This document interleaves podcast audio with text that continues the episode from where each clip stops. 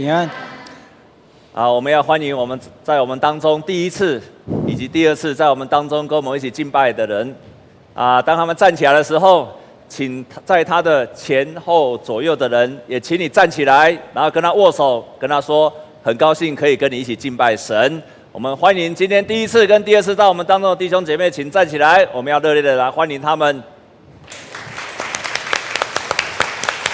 啊，请旁边的人也站起来，然后跟他说，很高兴跟你一起敬拜神。我们非常非常的欢迎你们来跟我们一起敬拜神。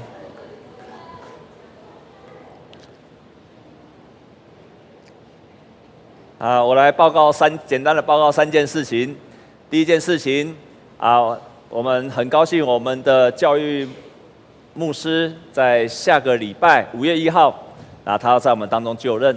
那当天的晚上有个晚宴，啊，鼓励各位弟兄姐妹都来参加。一个人是五百块钱，在我们那附近的啊国际大饭店啊，我们很难得能够再在一起聚集，所以如果可以的话，请你一起来参加，啊，跟我们的干事来登记。第二件事情，在今天的就在今天的。啊，等一下，礼拜之后的两点，我们有已经决定好的建筑师，在今天下午的两点要到我们当中来告诉我们他对我们教会的新的大楼的初步的设计。所以，你如果对这个大楼有什么样的想要更认识、想要更了解，可以欢迎你来参加，在今天下午的两点就在这个地方啊，会跟各位来说明。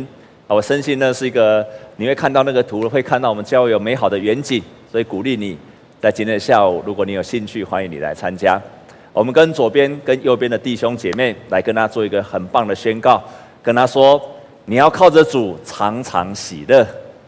靠着主常常喜乐。你要靠主常常喜乐。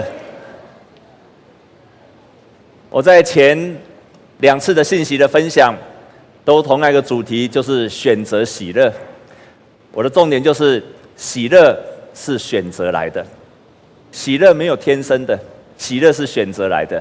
所以在第一次我的分享就说，我们的基督徒的喜乐不是外在的，那是快乐，我们是从里面来的。第二个，我分享那个喜乐是上帝赐给我们的。第三个，我分享那个喜乐不会因为你的环境改变而失去你的喜乐。然后在上个礼拜，我也分享用诗篇二十三篇来提醒我们。我们其实是可以学习效法，像大卫一样，常常来宣告。大卫在诗篇二十三篇，他宣告说：“耶和华是我的牧者，在困难的当中，他说我必不至害怕。”然后他说，在遇到很困难的时候，他宣告：“在敌人的面前，你为我摆设宴席。”然后他这样子宣告说：“我一生一世要住在神的殿中，直到永远。”所以，我们如果常常这样子的宣告，会帮助我们扭转我们的意念。今天我仍然用这个主题，然后我要分享的就是主动给人的喜乐。主动给人的喜乐，有一个很有名的管理大师，他也曾经到台湾来演讲，叫查尔斯·韩蒂。他曾经写了一本书，说：“你拿什么定义自己？”在那个当中，他特别提到一件事情。他说：“每一个人，每一个人都能够有能力，在别人的身上种下黄金种子。有时候是一句无心鼓励别人的话，有时候是你借人家财物或供应人家财物，有的时候可能是这个人需要推荐的时候，你热心的推荐他。”甚至有的时候，是因为这个人，你帮助他去承担他过去所没有承担过的责任。然后他说：“当你这样子做，出自于无私、乐意的，有时候可能是匿名的。当你这样子做的时候，就会让一个人在他的人生的当中走上了康庄的大道。这个就是黄金种子，弟兄姐妹们。”我们跟左边跟右边的人祝福好不好？跟他说：“你是有能力种下黄金种子的人。”所以在今天的圣经节里面，旧约的生命记，我们可以看到，上帝他就这样子教导以色列的百姓，告诉他们说：你们要在穷乏人的身上要主动的给予。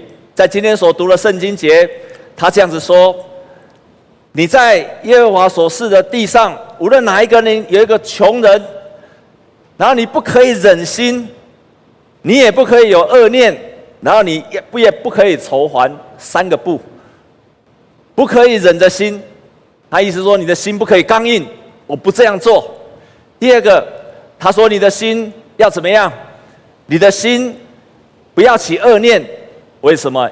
因为以色列人他们有个很棒的规矩，很棒的律法的规定，就是他们在第七年叫做安息年。第七年叫做安息年。安息年要做什么？如果人家欠你的钱，要一笔勾销。如果那个人当你的奴隶。如果那个人当你的奴隶，在第七第七年的时候，你要释放他走，在座弟兄姐妹，如果有一个人他欠你钱，你知道到了第七年你要把他一笔勾销的时候，请问你会做什么事情？你到第六年你会做什么事情？啊，会拼命的叫你，甚至会叫那个讨债公司硬是把这个钱给要过来。所以圣经上说，你不可以有歹念，告得七你挂金金甲人透等来，你不可以这样做。那第三个，他可以说，你的心里面呢，不要愁烦，因为上帝会供应你一切，上帝会供应你一切。所以他这边有三个，他说你别不可以忍着心，你不可以有恶念，然后你不可以愁烦，因为上帝会供应你一切，上帝会供应你一切。所以当你这样做的时候，弟兄姐妹们，目的并不是因为我这样子做，为了让上帝祝福给我。请你注意听好，我这样子的说的。我们这样做，并不是期望上帝哇，安尼者兄弟的修饰好哇。我不是为了得到上帝的祝福，所以我做这件事情。这样你有懂吗？这三个心的意思说，你不是为了让上帝来祝福你，所以你来做这件事情。请你一定要记住这一句话：我们绝对不是善有善报，恶有恶报。我我这样子做，是为了得到什么好的福报。绝对不是那个动机，绝对不是那个动机。上帝在生命记教他们这样做，是因为他要他们学习两件事情。第一件事情，就是因为照我们的本心、我们的本意，我们人的本性是自私的，是因为罪的原因，我们变成一个自私的人，所以我们不会主动去分享。不会主动去分享我们自私的人，这是我们现在这个人的本性，而这不应该是上帝创造我们的时候的样子。所以他希望借着我们主动去的给人的时候，我们学习到，我们学习到成为一个慷慨的人，像上帝一样慷慨的人。阿们吗？所以上帝是用这样子操练我们，成为一个像上帝一样慷慨的人。第二个目的。圣经上说的很好，很说的非常非常的清楚。它里面告诉我们说：“你为什么这样做？因为你们过去曾经是奴隶，你们如今已经成为了一个自由的人，所以你们要想到你们过去那种痛苦的日子，你们必须要学习感谢，让我们成为慷慨跟感谢的人，是这个目的。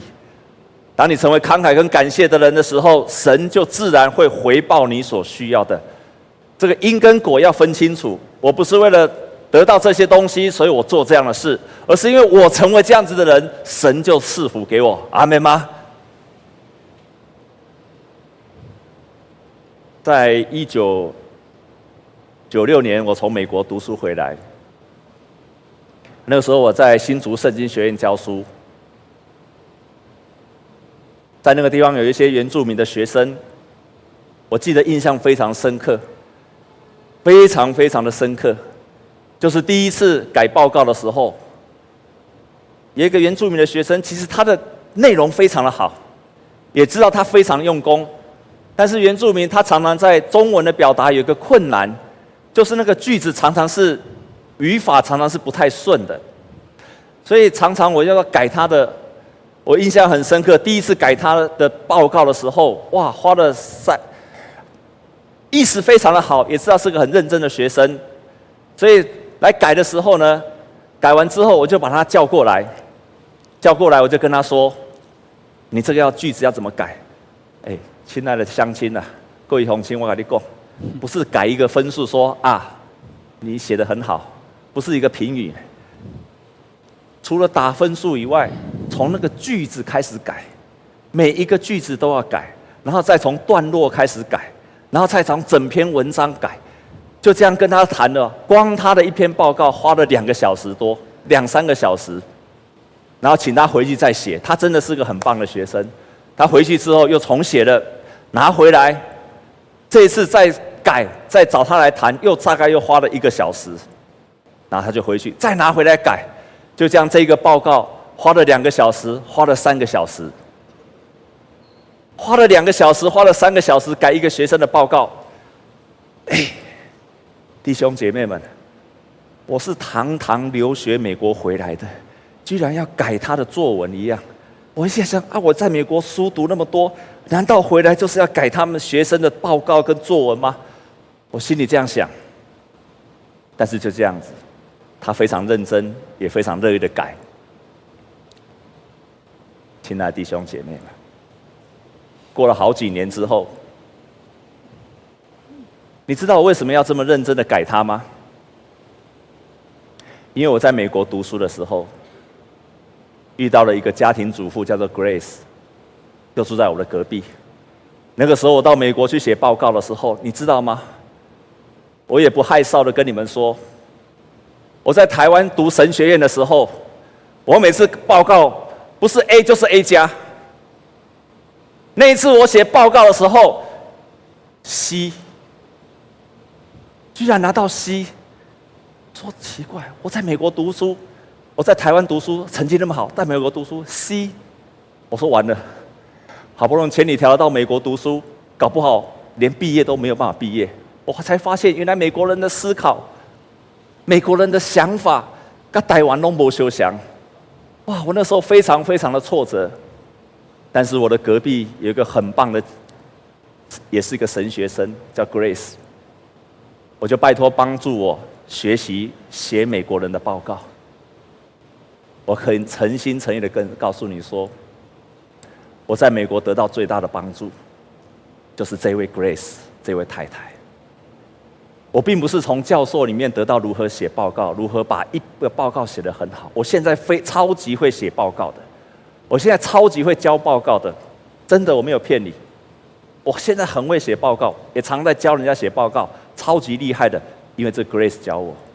为什么我要用心的教他？因为这个 Grace 教导了我，教导了我。当我们很用心帮助一个人的时候，他会被建造了起来。他会被建造了起来。就在我教导这个原住民的学生，有一天我到车站去，这个学生突然有个女同学跑过来，她挡到了前面，然后拍我的肩膀，她说：“叶老师。”我看了一下，哇，变胖了。然后哇，也很快乐，完全不一样，而且人非常有信心。啊，叶老师，我说哦啊，你你还认得我吗？啊，我知道，我知道你是那个那个，就是我啊，啊，是是就是你。啊，我们就聊了起来。啊，跟我讲一件事情，牧师，我告诉你，我告诉你，我最近要出书了。他要出书了，天哪，嗯，加高，我当老师都还没有出过书。他已经要出书了，然后他又跟我说，因为我的作品得奖了。哈，你很难想象，你很难想象，十几年前他连那个句子都写不完整的人，他连句子都写不完整的人，十几年后他居然可以出书，而且又得奖。然后他曾他就这样跟我说：“谢谢叶木叶叶老师，当年就是你因为这样你改我，所以我今天才会这么样子会写文章。”又过了好几年，就在去年，他只就从 FB 上，我看到了他一篇的文章，他写一个简讯给我说：“叶牧师，我要封牧了。”他如今是花坛教会的主任牧师。有时候我们不经意所种下的种子，你会看到它结出美好的果子。我在一九九六年、九七年的时候，我从来没有想到这个学生，只是因为我教他写这个，就这样子开始不断的、不断的。我不是说全部都是我的功劳，但是我相信那一次对他来讲是有非常大的启发的作用。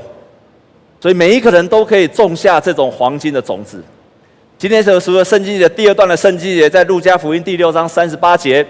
我们再来念一次路加福音第六章的第三十八节，我们一起来读。预备起，就必有给你们的，并且用十足的升斗，连摇带按，上尖下流地倒在你们怀里，因为你们用什么凉气给人，也必用什么凉气给你们。在这段圣经节里面，耶稣用这个比喻。看起来好像是粮食要量给你们，但其实不只是这个样子。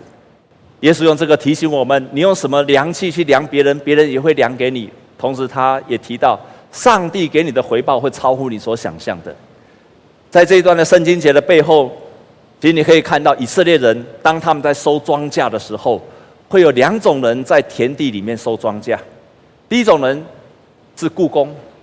他们被邀请来在那个地方收庄稼，他们在装他们的容器的时候，他们在装那个容器的时候，经常是收割完之后装多少算多少，然后满了就封起来了，满了就封起来了。这就是他们在量他们自己东西的时候就是这样量。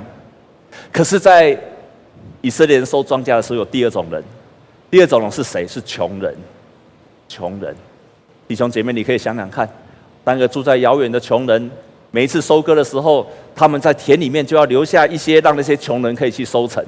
当这些穷人千里迢迢从别的地方来到田里面要收成的时候，他们收割完剩下那些东西，他们开始装进他们自己的容器。他们是怎么装的？他们怎么装进来？他们不止装进来就带走了，他们装进来之后会做什么事情？一直按，一直按，要把它炸，能装越多越好。一直按，一直按，一直按，按完之后还不够，再怎样？再摇，再摇，再摇，一直摇，好让它里面完全没有空隙为止，然后才把它封起来，然后才带走。耶稣用这句话比喻说：当你们用什么量器量别人的时候，别人就用什么量器量你们。而上帝给你的祝福就像这个样子，会连摇带按的倒在你的怀里，会供应给你们。亲爱的弟兄姐妹，在说的不只是粮食，而是你们用什么样的态度去量别人。你们如果去主动给别人，别人就会主动的回报你们。你怎么主动的出去，就主动的回来。所以不仅仅是给人家财物跟粮食，也包括说你如何给别人态度，你如何给别人话语，你如何用你的话语去建造别人，别人就量回来给你的。如果你发现，如果你发现常常别人给你恶言相向，那一定是你常常恶言相向对待别人。如果你发现奇怪，为什么大家对我非常的冷漠，那你不要怀疑了。什么原因？一点都不要怀疑，就是因为你是个冷漠的人。千万不要怀疑了，都是安内啦，无得你故为。你没有去请安别，你要想为什么别人都不给我请安？很简单，因为你都没有跟别人请安。很简单的道理。因为你用什么量别人，别人就用什么量给你。在今天我们门徒毕门徒班的毕业典礼里面，有个姐妹，她等下会做一个很棒的见证。他们两个都有同样的在办公室，同样的见证。他们的见证就是，他们都一开始在办公室遇到了困难的，在办公室遇到了同困难的同事，在办公室遇到困难的老板。然后在那个当中，他们在上门徒班的时候，牧师就教他们。我都他们同时两个。我都教他们，所以亲爱的弟兄姐妹，如果你渴望信仰能够得到成长跟进步，不要怀疑了，就来参加养育班吧。这是个很好的机会。我不是说你一定要参加才会，但是我深信，我从我的心里面深信，那是一个神会祝福你的地方。所以当他来上课的时候，这个同事就跟我说，他等下在我们当中做见证，他就来，他说牧师，奇怪。为什么我们办公室的人，我们办公室的人都不太理我，然后他要传福音给别人，别人更不理他，他就问我说该怎么办？那他在公司的职务不是一个很高职务的人，他就问我说：“牧师，我该怎么办？”他很想传福音，可是人家都不理你，怎么办？我就跟他挑战四件事情，这四件事情也是我要挑战我们在座所有的弟兄姐妹的四件事情。我不只是要分享给。我不只是要说他的见证，我也要把这四件事情，我要挑战我们在座所有的弟兄姐妹们，因为你们用什么量器量给别人，别人就用什么量器量给你们。我就跟他说：好，从今天开始，第一件事情，你到办公室要为你办公室的人每一个人祝福，第二件事情，第二件事情，你要主动去问人家说，有什么需要我帮忙的吗？安内在不？有什么需要我帮助的吗？你要主动去关心，然后跟他说，有什么需要我帮助的吗？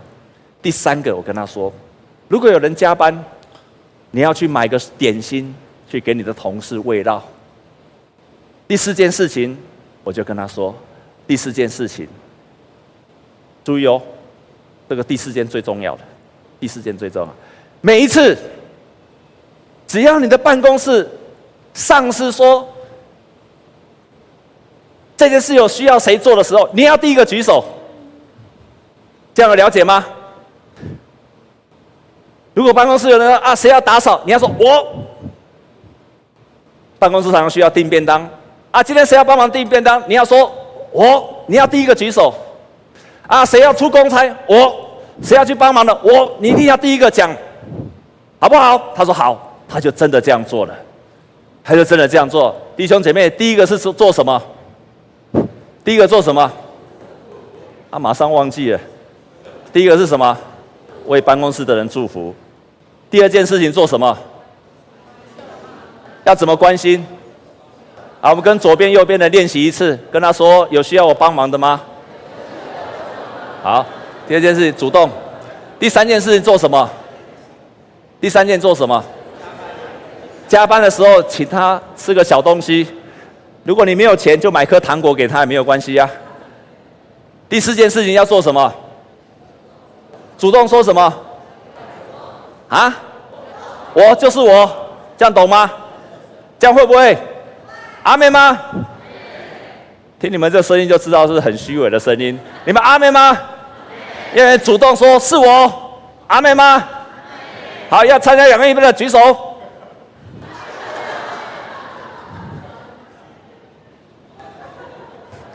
等一下，留下打扫了，举手。还，我就知道你们可能，我告诉你，神学没有什么大道理。信仰也没有什么大道理。我读了二三十年的神学，才明白这个道理。原来神学没上面大道理。而且我越明白一件事情，越懂神学的越做不出那个道理。我才明白，原来耶稣所教的道理都很简单，都在你的生活当中都可以做得出来。当你这样做的时候，当那个姐妹这样做的时候，开始改变她在办公室所有一切的关系。她坐的那个位置刚好是一个角落，所有的人要去收发的时候都要盖章，要在旁边盖章。她就祝福那个人，就问他：“哎，有什么需要帮忙的吗？”当办公室需要订餐的时候，她说：“我，谁要打扫？我，谁要出差？我，做得到吗？你以为这么简单吗？没有什么太大的道理，他就这样做了。就在上个礼拜，他等下见这个，就在上个礼拜，当他开始这样做的时候，哇！突然，老板开始派他越来越重要的工作。上个礼拜，他快要结束门徒毕业生的班毕业班的时候之后，神给他一个很大的回报。他等下会讲这个见证。有什么大道理？不，下面多得力了，但是你能够做得出来吗？真的很困难，因为一生一个人从来没有主动的人，他连要简单的说一声“你需要我帮忙吗”都说不出来。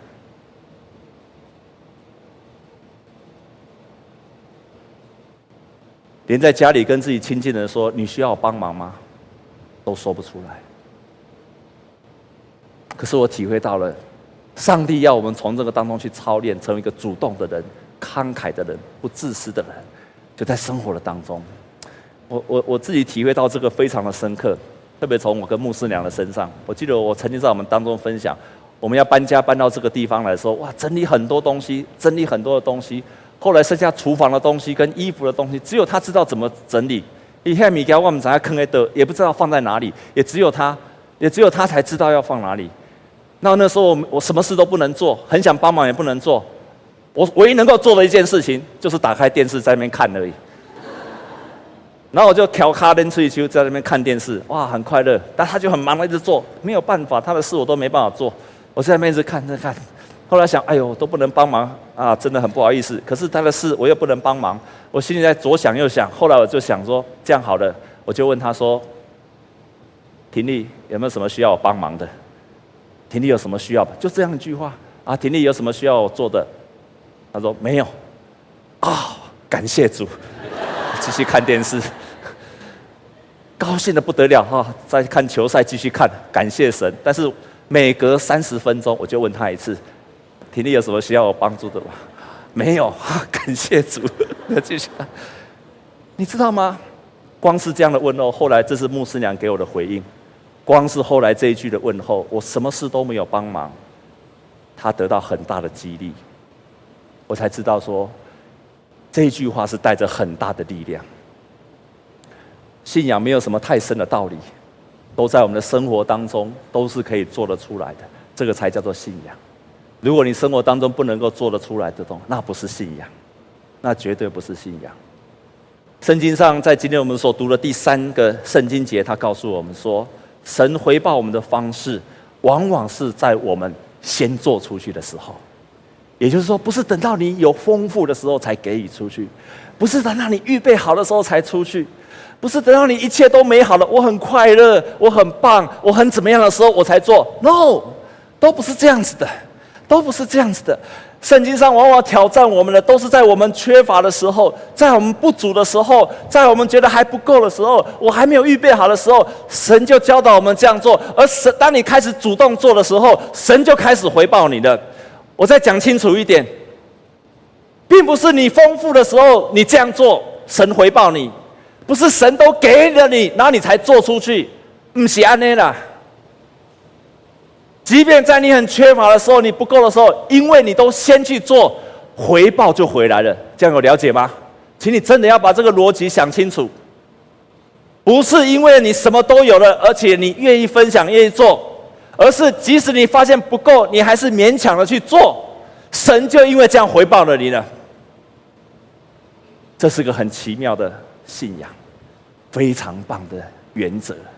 而当我们这样做的时候，圣经说的非常好，我们来读最后一段的哥林多后书九章十跟十一节，我们一起来读。预备起，那四种给撒种的，赐粮给人吃的，必多多加给你们种地的种子，又增添你们仁义的果子。十一节，叫你们凡事富足，可以多多施舍，就借着我们使感谢归于上帝。